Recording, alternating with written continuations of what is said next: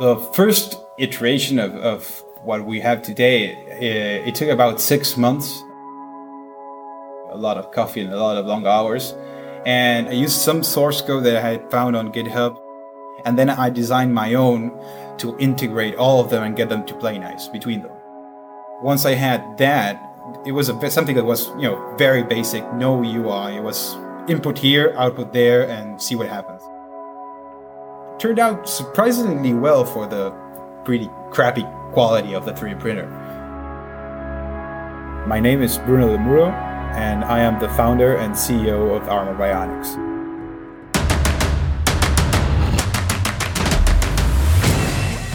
This is Code Story, a podcast bringing you interviews with tech visionaries who share in the critical moments of what it takes to change an industry and build and lead a team that has your back.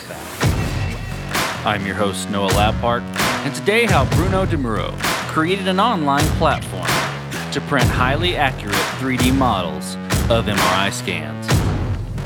All this and more on Code Story.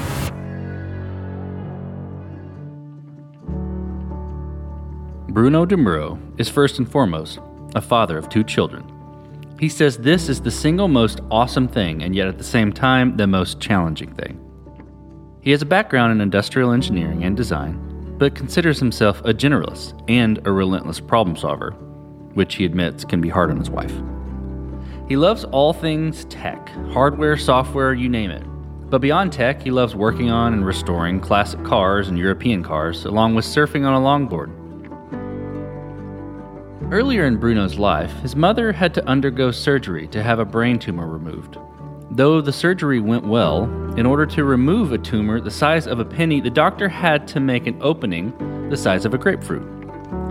When Bruno asked why, the doctor said that it was the only way they could be sure that the tumor would be accessible. Bruno found this answer to be unacceptable. This is the creation story of Armor Bionics. What we do at Armor Bionics is we take 2D, CT, and MRI scan data. So the images as they come from the CT scanner and the MRI uh, scanner, and we transform those 2D images into 3D patient specific 3D models that exactly replicate the patient's anatomy. So this way, you know, doctors instead of using those, you know, uh, black and white or gray and grayscale images, 2D images, to try to understand what's going on inside the patient's body, we give them full color uh, 3D models that exactly replicate what's going on inside the patient's body. So that is everything that, that, that, that we do. We work with surgeons, trying to, to, to help them to better understand what, what, what happens when you're you know, planning for a surgery and you want to see what, what, what is that, you know, for example, if you're working with a, a patient that has a tumor, you want to see how that tumor interacts with all the surrounding uh, structures or, or organs, you can do that using our uh, a 3D model instead of using those those images. So you have something that is an asset that's you know more. Um, the word is is uh, more intuitive to use, and that allows you to to have a you know a clearer picture of, of how everything is set up before going into the OR. It all started because of a problem with my mom. So it was something that that me and my family went through. You know, my mom, as, as, as many women out there, was diagnosed diagnosed with, with breast cancer, and given that diagnosis, I mean, it was the best case scenario that what one could hope for. So it was this very tiny tumor that was self-contained with clear margins so the doctors went ahead and removed that tumor. And on her five year checkup, uh, that's when you're going to go and, and the doctor's going to say, hey, you cleared the disease, you're officially cured. In the last checkup, they found this tiny tumor in her meninges. And the meninges are the, the, the tissue that covers the brain. So the tumor was the size of a penny, pretty much close to the temporal lobe. And in order to remove that tiny tumor, the doctors opened a hole in her skull the size of a grapefruit. So, after the surgery, I went to the doctor and I said, Hey, uh, why did the opening have to be that big? I mean, the surgery went perfectly. Uh, that is something that I have to to always clarify because sometimes I forget, and, and my mom always says, "You have you have killed me so many times when you're telling the story," because I forget to mention that she did. She's doing great, and and, and the surgery went right. But the surgeon after the surgery told me is because that's the only way that we are certain that when we remove that bone flap or that you know that tiny cover of or that, that big cover in this case, uh, to extract the tumor, that the tumor is going to be laying below it. So, you know, given that my, my formation was in, in, industrial engineering, industrial design, I pretty much had a clear understanding of how the CT scanner works and MRI scanner works.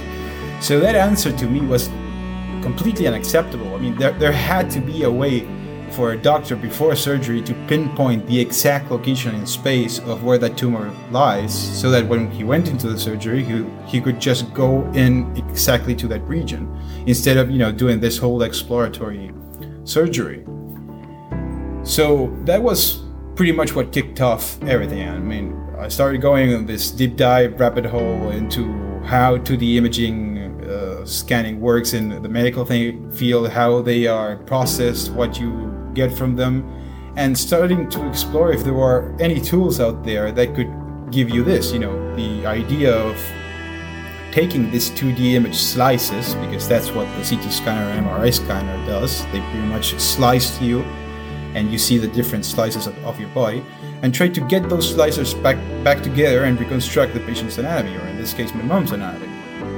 So at that point, I started, you know, experimenting with, you know, open source uh, some some open source software that I had found that, that it wasn't like really put together and actually functional or and some some scripts that I would find in you know lying somewhere around in, in GitHub you know writing my own and, and try you know this mix and match uh, try try to puzzle something that would actually get it to do what I wanted to. That was to get those 2D images into 3D and after pretty much six, six months of, of uh, a lot of coffee and very, very long hours, um, I had something that did exactly that.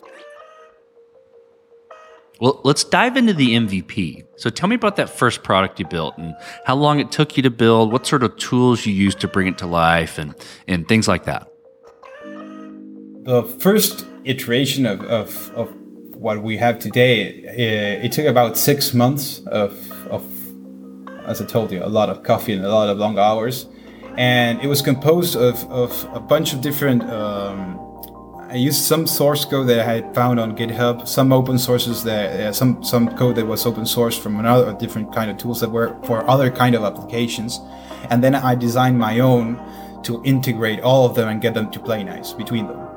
And once I had that, it was a, something that was you know very basic, no UI. It was very you know input here, output there, and see what happens. And just you know you pretty much once you press go, you you you, you hope that everything goes according to plan. And for the 3D printing, I mean we're talking as this took place like it's been yeah close to 11 years ago. So for 3D printing, we were using this this a friend of mine had had somehow sourced um, uh, schematic for this, you know, very brute, pretty crappy 3D printer that you could, you know, do it yourself and, and assemble it. So we used that to do the first print, which turned out surprisingly well for the, the, the pretty crappy quality of the 3D printer. And that was pretty much it. We had this you know very basic code and this very very very basic 3D printer to do the first tests. It's interesting. I think that's a perfect segue into my next question. So, you know, with the the crappy 3D printer and the you know kind of rough start there, you, you obviously had to make some decisions and trade offs in that MVP about you know what you were going to choose when, you what sort of features you were going to start with, or even like you know technical debt you're going to accept. So, tell me about some of those decisions you had to make and how you coped with them at the beginning was you know just trying to get something out of it so anything that it would output and see if it was barely acceptable that was something that that at first was like okay this once you know you have proof of concept you can you can go ahead and then start tweaking and and, and perfecting it so at the beginning was just getting a, a result after we, uh, I, I achieved that the next step was okay how how good can this get using this pretty crappy infrastructure? So, how can I get the most out of this setup? So, be it the code, be it the, the 3D printer, let's start working on that to, to perfect it and, and get you know the absolute best that we can get from this. And that's when it, it became evident that that the main uh, like our guiding star during this whole process, and I, I believe that to this date is what defines our company, is that the end result, the quality had to be prime. I mean, everything has to be the best quality. We want to be the best out there doing what we do. So once I started with that setup, I mean, it just all started evolving from that. So, you know, from trying to get a result as, as, as fast as possible to then trying to refine it and iterate and, and try to get the best model or the best 3D printed model possible given that, that, that those constraints. It was something that, you know, every iteration you start, you know, doing those trade-offs. So you start trading off the rendering time for uh, the quality of the end digital model, and then you start working with, okay, so I'm going to do the 3D printing. If we downsize the layer height, we have very better, resol- you know, 3D printing resolution. We can do that, but then the 3D print instead of you know taking like it did those days 24 hours, it's going to take out you know 48 hours. So you know, we start you know surrendering time in exchange to, for better quality was something that was very common back then. Uh, the reality is that today, with you know the, with the upgrade in processing power, the overall you know improvement of, of pretty much every single piece of hardware and software that we're using, is that it's it's kind of become uh, something that is, that is superfluous right now. I mean, it doesn't doesn't matter. What we know is that it, it pretty much in, in those in those times, uh, the the the guidelines that we follow to this day were drawn up, and I, I think that's that, that is something that's pretty cool to to have you know endured all this time. So then you've got you know your MVP, you progress, or you've got your MVP, you got it working. How did you take Armor Bionics and progress the product from there? How did you mature it? And what I'm interested in is how you built your roadmap and how you decided, okay, this is the next most important thing to address or to build. That is something that is that's that was very hard to do, and it wasn't an easy, easy uh, one-two step process. What happened was that once we had the MVP working, the the biggest thing, and I think that it's critical to all startups, is I started, you know, interacting and, and, and really trying to understand the process from the medical side. So I would get together with the surgeons and they would go over, you know, each step of the of the how the patient would go into to the hospital, you know, and how the, the process of the whole surgical planning would would unfold to then how the surgery would unfold to then how the sur- the the patient would evolve inside the hospital. So trying to get a clear understanding of the ecosystem that, that I was trying to enter. So um, at that point, I mean, uh, I started working together with with Paulo, my co-founder. That he he's mainly uh, focused on the commercial side. So when we started working on, on designing the product, uh, at that point, what happened was that okay, we have this working, we know how it works, but how do we integrate this into the healthcare system in a way that actually works, given that the healthcare system has, you know, all this regulations and processes and, and things that you have to deal with in order to operate inside that. So trying to get the information firsthand from the end customer, that would be, you know, the surgeon or the patient, was critical to us. And setting the roadmap was okay, so we have the product, and uh, we know that we can get something that is of good quality and in, in, the right amount of time. You know, we can, you know, we have covered all the technical side, but we have to see how we integrate that to the system, to something that has already been set up. And you know, as one of the doctors said, he told us, uh, "I've been operating this way for the past 20 years. Why are you trying to change it?" Uh, I was I was trying to tell him, "Hey, if you do this, you're gonna have all this, you know, improvements in all pretty much every single marker that you, you can imagine during the surgery. So why not try it?"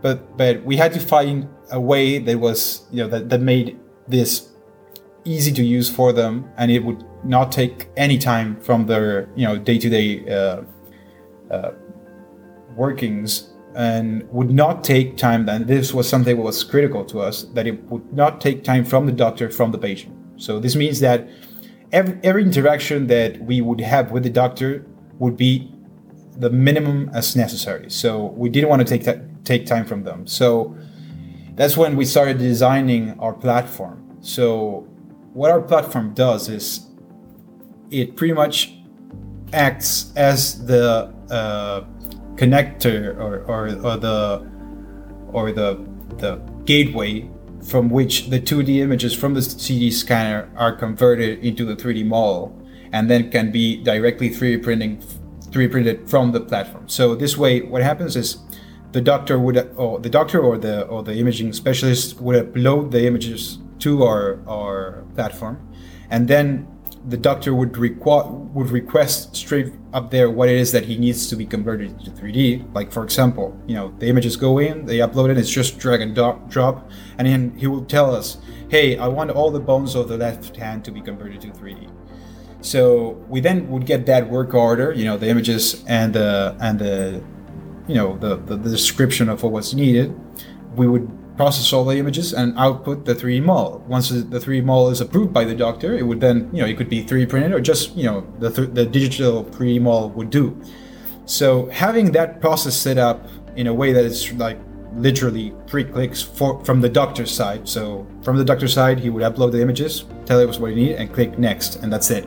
The order would come in, and we would take care of the rest. So that was something that was at the beginning really not. Uh, it was not obvious.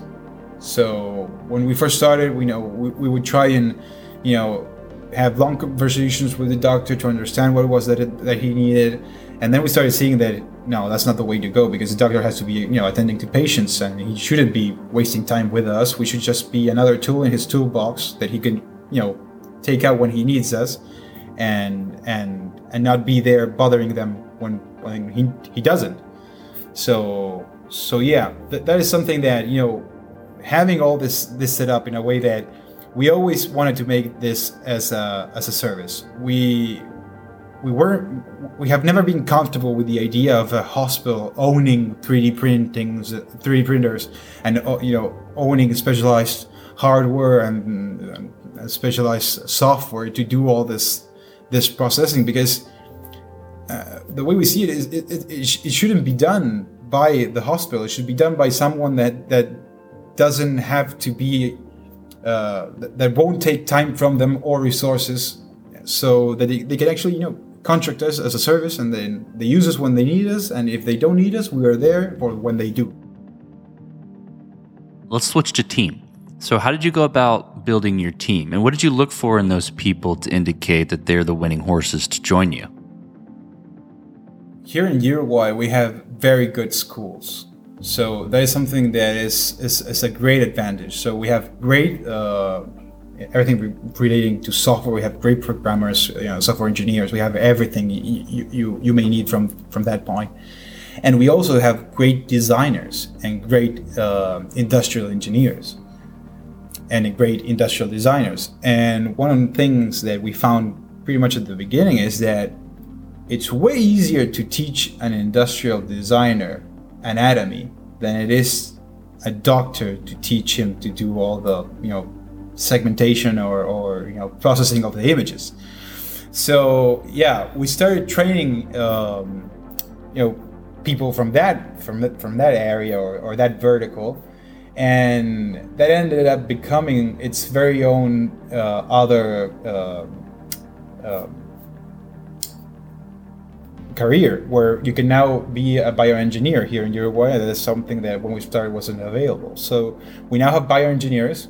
And when we started, you know, we have a flexible team. So what happens is that, you know, when COVID hit, uh, one of the the unexpected results from that was that uh, surgeries halted in pretty much everywhere. So in Latin America, uh, given that the focus was on you know treating the COVID patients, hospitals would just stop performing surgeries. So planned surgeries would, were just stopped everywhere. So what happened was that from our side, having the flexible team was something that was crucial to surviving the pandemic. So so this means that on high demand, you know, when when we're you know under stress, we get you know requests from all over the world our team can grow elastically to accommodate to that to that uh, that demand.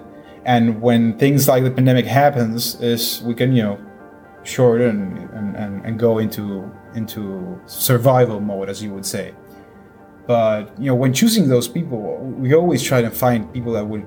First of all, you have to be very, very flexible on on on what you're interested in, in because you're going to see cases that have nothing to do one to the, to the other and you're going to have to learn as you go. I mean it's something that is very complex. And when, when working with the rest of the company i mean you got you know the legal department you know the, the accounting and you know all the as i say the boring structure because every company has to have that.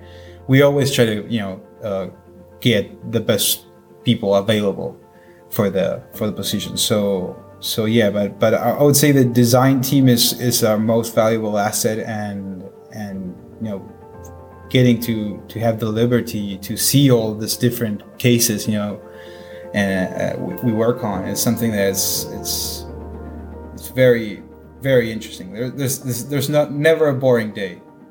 So one day you're you're working on a uh, on a case of a you know six month old baby boy with a, this huge tumor in his abdomen. The other one, you're working with a cardio patient, and then you have a neurological one. So it's very interesting.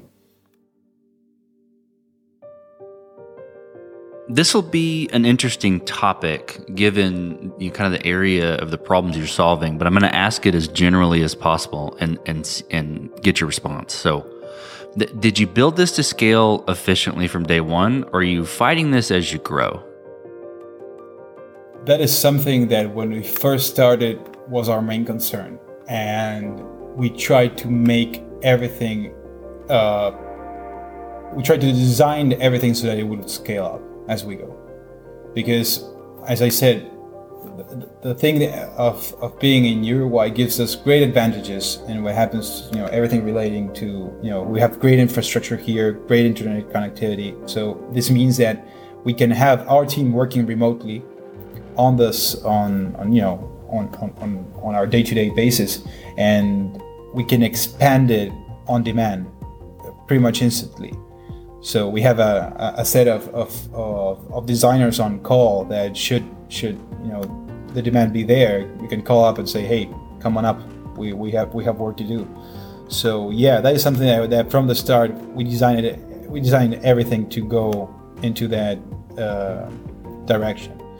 Now, one important thing to say is that in the end, we're always looking for automation. So we have been working from day one in automating every single thing that we can in order to eventually have, you know, AI segmentation, you know, stop depending on that flexible workforce to have it all streamlined and as quick as possible. As you step out on the balcony and you look across all that you've built, what are you most proud of? The relationship with the patients and the patient's family. So, something that, that, that we almost never talk about is that uh, what ha- happens when you're working with surgeons is that although they are our point of contact, and it, it happens a lot that a patient would come up to us and, t- and tell us, "Hey, my daughter is going in for surgery. Can you be of assistance to to to to my surgeon?" So it's the patients that come and reach out to us so that we can work with their surgeons in that in that surgery. And of course, you know, me having a family and you know, little kids, you know, it, it's impossible not to empathize with, with, with those parents, and, and, you end up having this this awesome awesome network of, of families that you you know you've worked on cases. I mean, uh, this this year alone, we have worked on it's been one, two, three, four, almost yeah five five surgeries of uh, babies with congenital heart disease.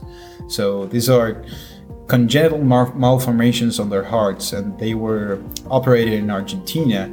So, if, if, we can extrapolate that for a second, so these are 3D models that were created in Uruguay, 3D printed in New York, and operated on Argentina in, in Argentina, and we've had a 100% success rate. So they are all doing great, you know, luckily, and we have you know this direct relationship with with the, with the patient with, with the baby's families so they would you know update us when you know hey uh, it's her first year birthday so thank you for everything that you have done that is what at the end of the day you know is, is a single reason I, I, I will get up every single day and do this forever if i could because do this this tiny you know contribution to this to this result is something that it's really fulfilling well, let's flip the script a little bit. Tell me about a mistake you made and how you and your team responded to it. For a moment there, we were so caught up, you know, in in the designing of the product that we made the most talked about big no-no you can that is focus on, on the product and take your eye off of the of the, of the client or or, or your customer. And you know when you start focusing on the product and you don't see where the your customer is going what is going to happen is that when that product that product ends up uh, being released you're going to be way off target. So luckily we cut it in time but but yeah there were a couple of months there that that when when the moment came it was why were we doing this? You know and that is something that you don't want to see happen in any in, in any process. But yeah luckily we, we were we were we caught it in time to correct the you know course correct and and had it done. But but yeah that is something that can happen. When you start you know falling in love with your product and you're, you're falling in love with what you're doing and and you see you know everything looks great from your side and when you're you're going to work on deploying you see hey this makes zero sense well that is a big problem that you have to avoid Well, what does the future look like for your product and for your team? This year alone, we have had some pretty significant uh, uh, milestones. So, back in May, we signed a partnership with the company Shapeways. So, Shapeways is the, the, the biggest 3D printing uh, service provider in the world, which pretty much allows us to have our 3D models delivered anywhere in the world with the best possible quality available and in pretty much any technology. So we have no restrictions in materials, colors, uh, you name it, we can print it.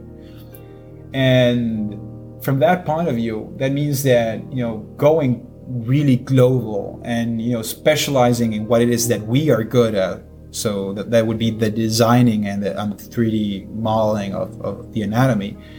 Means that we can, you know, go ahead and hand off all the production side. That it was something that in the beginning we did ourselves to a company like Shapeways that are specialized in that. So moving forward, what we're we're looking for is, you know, growing our business globally. You know, getting helping in more surgeries everywhere around the world to to this day. I mean, we have processed, I think it's something like 3 million images and, and assisted in over 250 surgeries. Now, the cool thing is that those 250 surgeries took place in more than 25 countries around the world. So, so that's something that, that being from Uruguay is, is, is pretty mind-boggling when you when you think of this tiny country in South America. But we have seen, you know, pretty awesome things like, you know, helping surgeons in Peru to separate a set of conjoined twins. That you know, that's with everything that that that that entails to you know, as I told you, you know, working day-to-day cases with with babies and, and complex surgery. So, yeah, moving forward, I think the the the objective is to you know expand. Let's switch to you, Bruno. Who influences the way that you work? I'm a CEO, CTO, architect, really any person that you look up to, and why? I get my work ethic from uh, primarily from my dad. So uh, I grew up in a home where my dad would, you know, come up, work up, work long hours, you know, just do anything that was needed in order to to take care of, of the family. So that is the the the main like driver. But if you say okay, if you want to talk famous people or, or people around there, I find it very hard not to. I mean, I know it's a cliche, but but Elon Musk, with with with all the good things and bad things that he has, I mean, I, I really some you can't go ahead and build what he's built if you don't have you know this idealist mindset. So so i i see some things there. I mean, especially when you're working with patients and you can see the direct result that, that your technology has had in their in their lives. I mean that is something that that that i try to my best to to try and and and, and i cherish and, and try you know, grow it and, and and and maximize it. So in the end, all, all I want to do is is make sa- surgeries safer for everyone, everywhere. And you know, I think that what Musk is doing with with airspace and, and doing with you know Tesla, I mean, I've, I've I've taken a couple of plates of plays from his book there. Well, you know, we talked about a mistake, but it's a little bit different spin. If you could go back to the beginning, what would you do differently? Or where would you consider taking a different approach? Funding. So, for a very long time, we pretty much bootstrapped our way into the industry. So, we did everything that we could with this minimum, you know, uh, effort being monetary or, or, or whatever. We became very expert and uh, uh, experienced and very good at you know taking three bucks and you know making them go a very long way. And although that is something that that it's good at the beginning when you're working with healthcare uh, it's not the best way to to go along and, and doing that because you're gonna need you know eventually funding for regulations to to get certifications to start you know even even in, in commercial you know you're to need marketing you're to need all those things that at the beginning are not you know are are, are, are not uh, clear or not you know obvious. So yeah that is something that that and i've also seen it happen to other startups in in you know here that they start up you know strong and they start working there and they don't uh, gather up funding fast enough to try to to to grow that that that business in, in the way that's optimum. And at the beginning, we did. We did exactly that. So so yeah. Uh, gladly, we then started working with the government here, which gave us a, couple. They gave us a, a grant so that we could you know start you know growing our company. But at the beginning, it was something that that it's not obvious and you you you think hey i can do with this and i can manage and we'll we'll, we'll fix it when we get to that point. But sometimes it's it's better to just have the funding when you start and, and do it right from the start because then you're going to have all this you know uh, vices and things that you had to do in order to to, to try and, and, get things to work that when you start you know scaling up and becoming a real company they, they just don't fly Right. That's a hard balance to strike, right? Of having enough resources to do the things that you want to do, but also, you know, scaling back the the resources to be able to be scrappy enough and keep enough of your ownership throughout it. So that, that's, that's a tough balance to strike for sure. Well, last question, Bruno. So you're getting on a plane and you're sitting next to a young entrepreneur who's built the next big thing. They're jazzed about it. They can't wait to show it off to the world. Can't wait to show it off to you right there on the plane. What advice do you give that person, having gone down this road a bit? The advice I would give them is, first of all, is be very, very careful who you choose to work with, and who you partner up with in order to to to try and, and achieve your your goals or your purpose. Uh, especially, I mean, when you're working with with if you're starting out small and you're trying to find you know potential uh, partnerships with other companies the the problem with starting up small and you trying to find a par- partnership with somebody that's that's this you know multinational company or something somebody that's big is that you you will understate the amount of work it will it will take you to just keep up with everything relating to that partnership.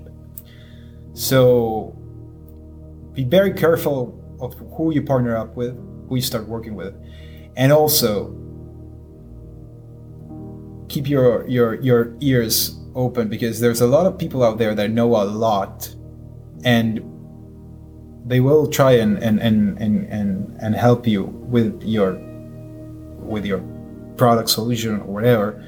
But it will sometimes happen that that person that's talking to you has some that like happened to us won't have experience of your exact same field or in your field. And one of the things that was very frustrating to us is that, you know, working in healthcare, things move way differently than in, you know, the tech world. So, where tech companies would would you know start managing their KPIs and doing all these campaigns and working that way. I mean, we went through uh, two 500 startups pro- programs, and one of the takeaways that we had was pretty much 98% of everything that was uh, taught there had no application whatsoever to our industry. So that's the other like good thing that, that you have to take into account is that be very selective of your time because the time that you're going to dedicate in those kind of programs if you see that they are not addressing your company straight away it will probably end up uh, stealing all this time from you. And when you're beginning a company or starting up a company, one of the biggest assets that you have, since you don't have a lot of capital to start with, is time. So that is the most valuable asset when you're first starting up. So be very weary of, of how you uh, allocate that time. And the last one I think is is try things. Try things there, there are sometimes that, that you, you try things and things happen where you didn't expect that result and in the end it can be one of the differentiating pillars that, that make your product unique. So so yeah that I, I think that those are some good advices from from personal experience. Absolutely. Well bruno thank you for being on the show today. Thank you for telling the creation story of armor bionic. Oh thank you noah and for the invite and this concludes another chapter of Code Story. Code Story is hosted and produced by Noah Labhart. Be sure to subscribe on Apple Podcasts, Spotify, or the podcasting app of your choice. Support the show on patreon.com slash codestory for just 5 to 10 bucks a month. And when you get a chance, leave us a review. Both things help us out tremendously. And thanks again for listening.